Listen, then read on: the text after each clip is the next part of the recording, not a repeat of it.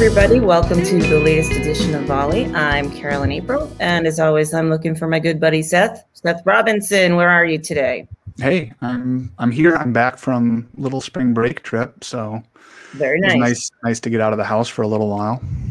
Yeah, where did you go?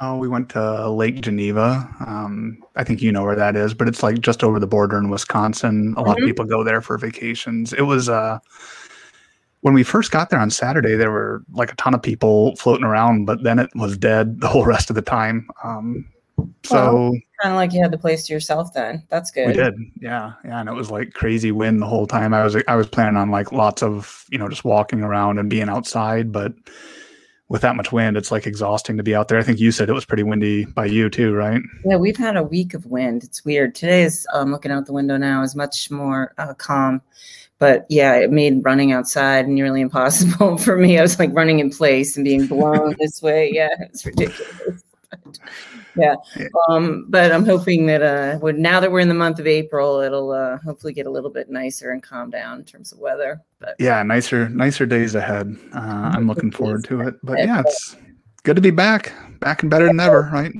Yes, it is. I didn't get a spring break, but you know that's uh, the way they decided to do things around here. Keep the kids in school. But, yeah, well, you don't even you don't even have kids to deal with anymore. Well, my college my college student didn't have a spring break, which oh, she, so even the college canceled spring break. Mm-hmm. Yeah, mm. uh, they didn't want all those kids flying off to far flung places and getting and coming back a week later with you know COVID infection running rampant. So it was probably a smart decision, but don't tell that to my 19 year old who's been complaining nonstop, nonstop. So we're doing some uh, tech and journalism today, right? Yeah, I I think so. Um, I, you know, I think that this, uh, you know, is an interesting one for both of us. You come from a world of journalism, and so you, I know you've got a lot of thoughts on this topic. And we we've been watching, you know, the technology industry uh, affect lots of different other industries over the past several years, and this has been a major one and you know, the, I think the starting point that we wanted to use here is this law that got passed in Australia.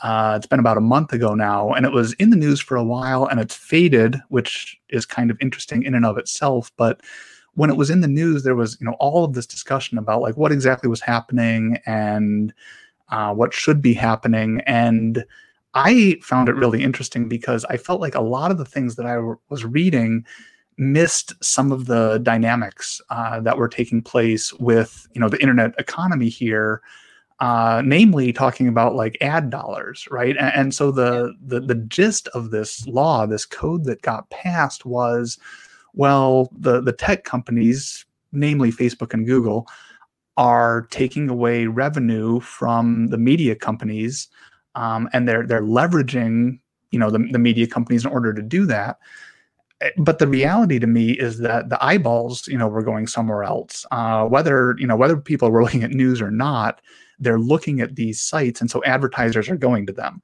Uh, and I, I, felt like that was missing in a lot of the dialogue. And then you get this legislation uh, that if if it's kind of missing that point, then it might not be addressing the the main business model. And and now that we're talking about similar laws being passed around the world as as other countries want to try to protect their newspapers and their media outlets, uh, you know, I think it's important to try to understand what the underlying dynamics are here.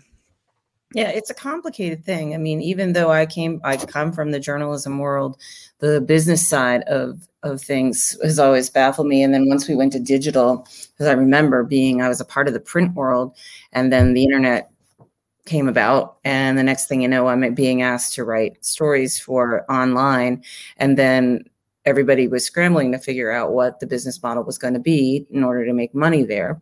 And of course they went to the ad model uh, first and then social media cropped up and that sort of you know blew everything um, up in terms of you know who is the platform who uh, are these ads generate? You know, who, who, where does the ad revenue go? Should it be going to the Facebooks and the Googles, or should it be going to the media companies? And if the media companies links to their their content are going on the Facebooks and the Googles of the world, um, shouldn't the media companies benefit in some way? And I, I, you know, I think this Australia law. I, I, tried. I screwed my head around it a little bit. Um, to try to figure out what they were going for here. And I think um, the the conclusion is is that media companies that will benefit would be the largest ones. Um, but downstream, nobody benefits in the smaller media market. So if you're a midstream, uh, you know, a mid-market newspaper or uh, even really small town newspapers, they get nothing out of this at all. Um, and and and that's I think where the where the sad part of technology and print media journalism so to speak, um, intersect. And I, I, personally have the opinion it hasn't been a good thing.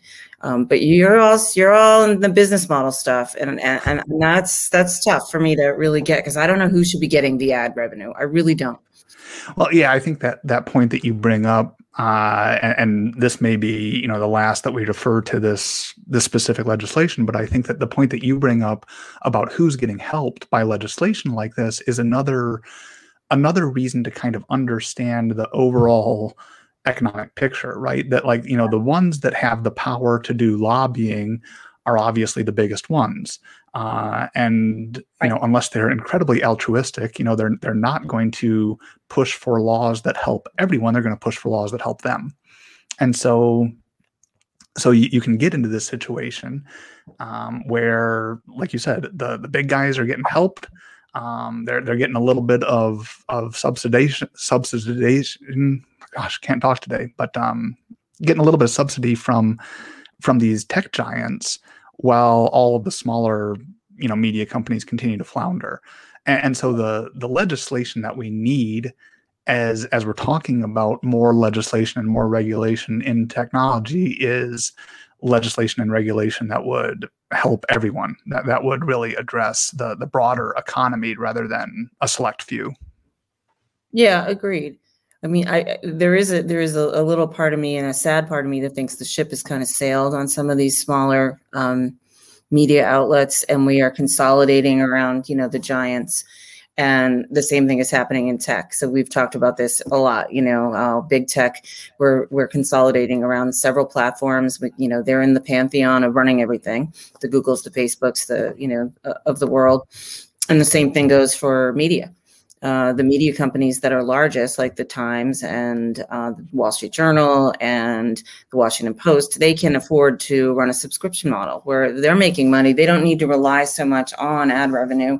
They still rely on it, but um, they're get, you know they're making good coin uh, from the subscriptions that I subscribe to. You know, this is how I get my uh, uh, how I get my New York Times and my uh, Wall Street Journal. Uh, but if you're anything below that line, um, you're kind of out of luck. And mm. that's what we've been seeing is um, is is small papers, medium sized papers, anything that isn't at the very top, um, just bleeding jobs, bleeding, but their budgets have been cut and they're going away, and it's mm-hmm. sort of bad. But that's my little rant about journalism. But well, no, I, I think I think we might get a few more rants about journalism before we're done Probably, here. Uh-huh. Yeah. Uh, you you mentioned before though, like talking talking broadly about the problem now. Um, you mentioned that these things are platforms, and that's been part of the the, the sticking point, I guess, whenever any of these discussions are coming up is what exactly are these things? You know, are they news outlets? Are they something completely different? I mean, I think that we can see there's something completely different. I don't think that we can look at a Facebook or a Twitter or a Google and say, okay, we need to treat this like we treated a newspaper in the past. Um, the the the model is completely different. The the fact that you've got everyone on them makes them something different, which isn't to say that they don't need any kind of legislation or regulation at all. It's just that you can't apply one to the other. And and I think the the argument from the these tech firms has always been we are a completely neutral platform.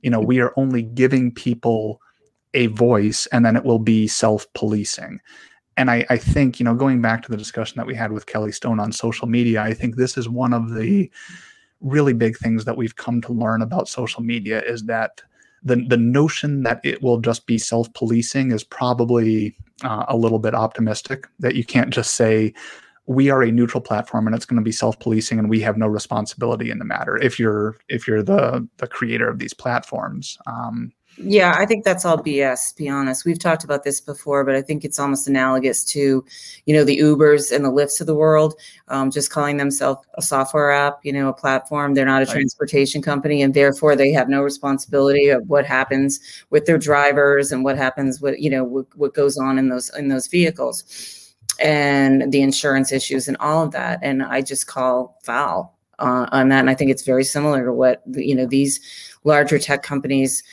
uh, mainly the social media companies that do have generate a ton of news links on them. I don't think that they can divorce themselves from any responsibility uh, when it comes to the policing. I really don't. Yeah, and especially because uh, they have algorithms in there that amplify certain stories, right? Mm-hmm. So th- they are not purely neutral. They they are amplifying certain things, and they're choosing what to amplify based on engagement. And I think that really gets to the heart of the matter here. And I think some of the things that really should get talked about moving forward is, you know, around something like misinformation. Um, you know, we, we've always mm-hmm. had this example of like, okay, we've got free speech, but that doesn't mean that you can yell fire in a crowded theater. You know, that is not protected by free speech. So when it comes to these tech companies, these social media, these platforms, um, if they are not in a position to um, restrict anyone from saying certain things or or maybe there are certain restrictions that they would want to put in place but they they want to try to give everyone a voice you know in in a reasonable way but then they still have some choice in how they amplify things. And when we're talking about scale here you know this is one of the big lessons of technology over the past decade is what happens when you are reaching millions or billions of people at a time rather than some of these things that we've had in the past that have been restricted by geography uh, or or other mechanisms mm-hmm. well you know it's this it's this amplification thing and so i think they really have to grapple with how are we amplifying messages? And and are we amplifying things that have been you know fact checked whatever? I mean i think that begins to tilt them a little bit more back towards some of the responsibility that like a newspaper or a media outlet would take on to do some of the fact checking in their reporting or, or whatever else. Now again you know how does that happen at scale? It's not going to look the same but i think some of those principles start to hold true I think they need to. Um, how it happens from a logistical standpoint, I don't know. You know, fact checking, you know, the New Yorker um, is famously strict. And um, and yet that's a self-contained, you know, um, published magazine and online every week to fact check everything that you're going to see potentially published on a Facebook um, that isn't yours, so you're not the source material, um, and you're relying on the source person um, to have you know the source material to have done the fact checking themselves, it gets really difficult. You know, so I don't know that I can call upon Facebook to do all of that, but there has to be some gatekeeper and some way to gatekeep. And, and your point about amplification is a very good one because uh, who gets to decide what we're going to blow up and what we're not going to blow up in terms of uh, the most coverage and and and and spread out there.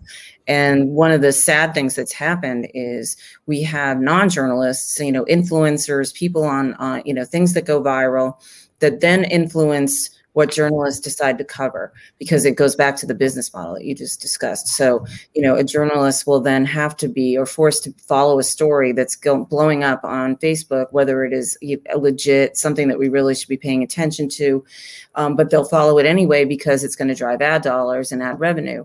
And it's a sick little cycle that goes on that completely um, deflates real objective, important journalism from happening.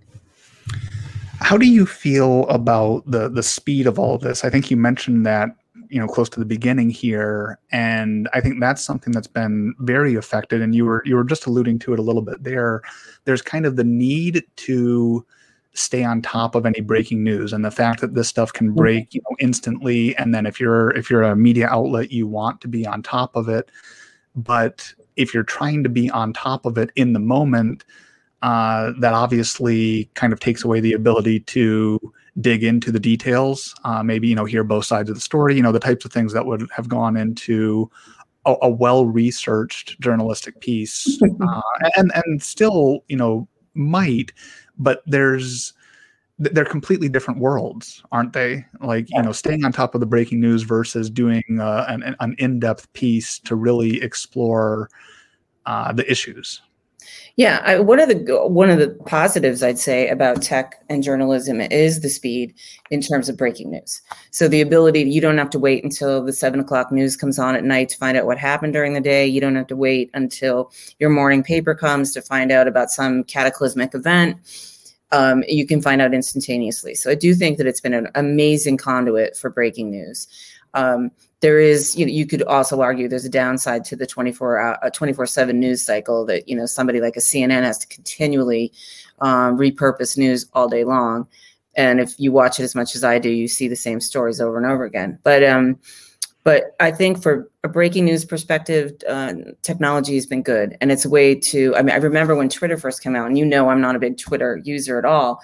But when it was first when it first came out it was an amazing way for um, us to learn about you know something an insurrection that was going on in you know the middle east you know things that were taking place across the world in, in, in instant time.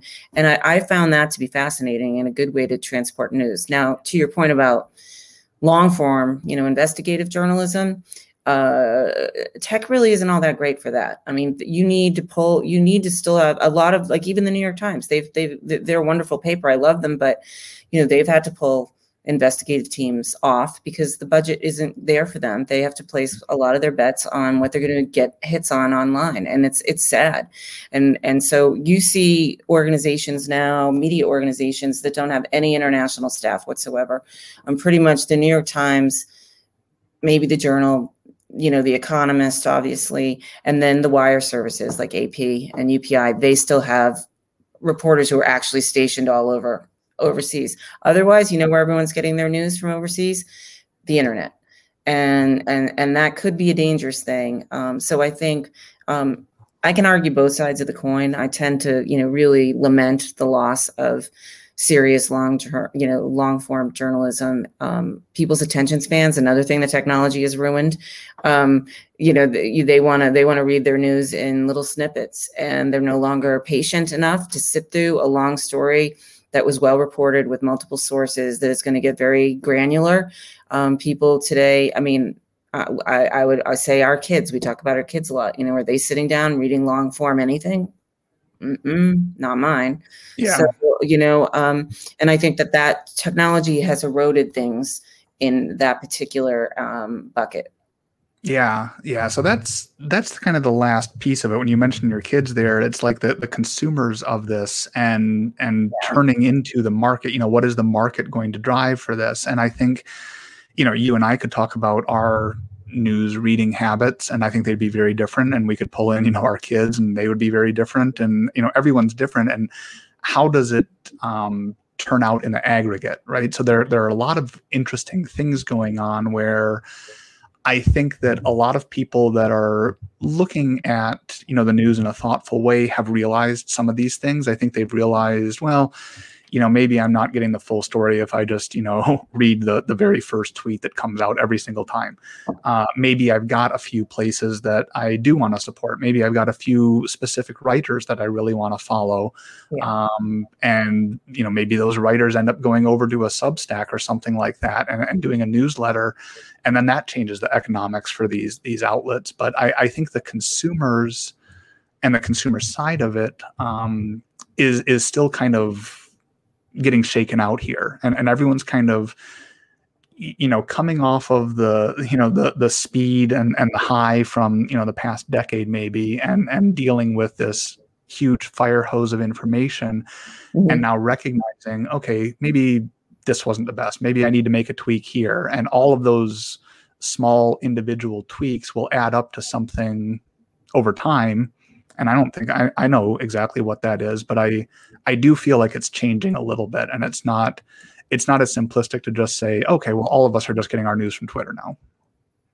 Yeah, no, I, I, I think you're right. I don't think we're all we've all fallen down that rabbit hole. I don't think everybody has, but I think a significant portion of of uh, folks who do consume media have, and I do think there's a significant portion of folks who don't understand the difference between real journalism and the everyday person who just decides to post something. And I think I wanted to make this last point for me at least, is I think one of the worst thing that's things that happen with the internet um, and journalism is it became a platform for everybody to think they're a writer and everybody to think that they're a journalist and um, and you know there are professional journalists out there who are you know trained and, and this is what they do. And the line got really blurred. Anyone who thought they could just spit whatever they wanted to say out onto the page was started to get taken as seriously as somebody who um, was you know a real journalist.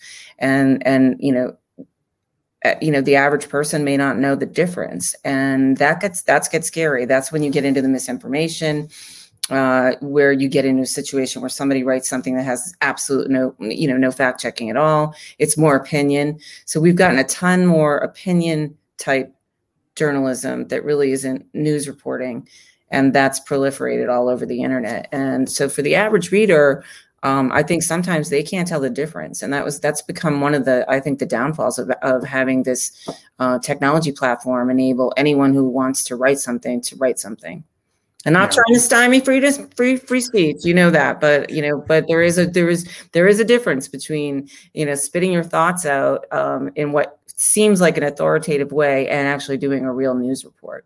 Yeah i, I know that's been a, a, soapbox for you for a while now and i think it's yeah. a good one. I think it's it's valid. Um, and, and i think that you know getting back to the consumers i think people are learning that. I think they're starting to figure out what some of these nuances are. And i, I think everyone's getting smarter on this stuff. Uh, you know, going back to the beginning uh, with with the legislation, I you know I think the good part of that is that that people want to try to understand this, and they they want to mm-hmm. try to um, create a situation that is equitable.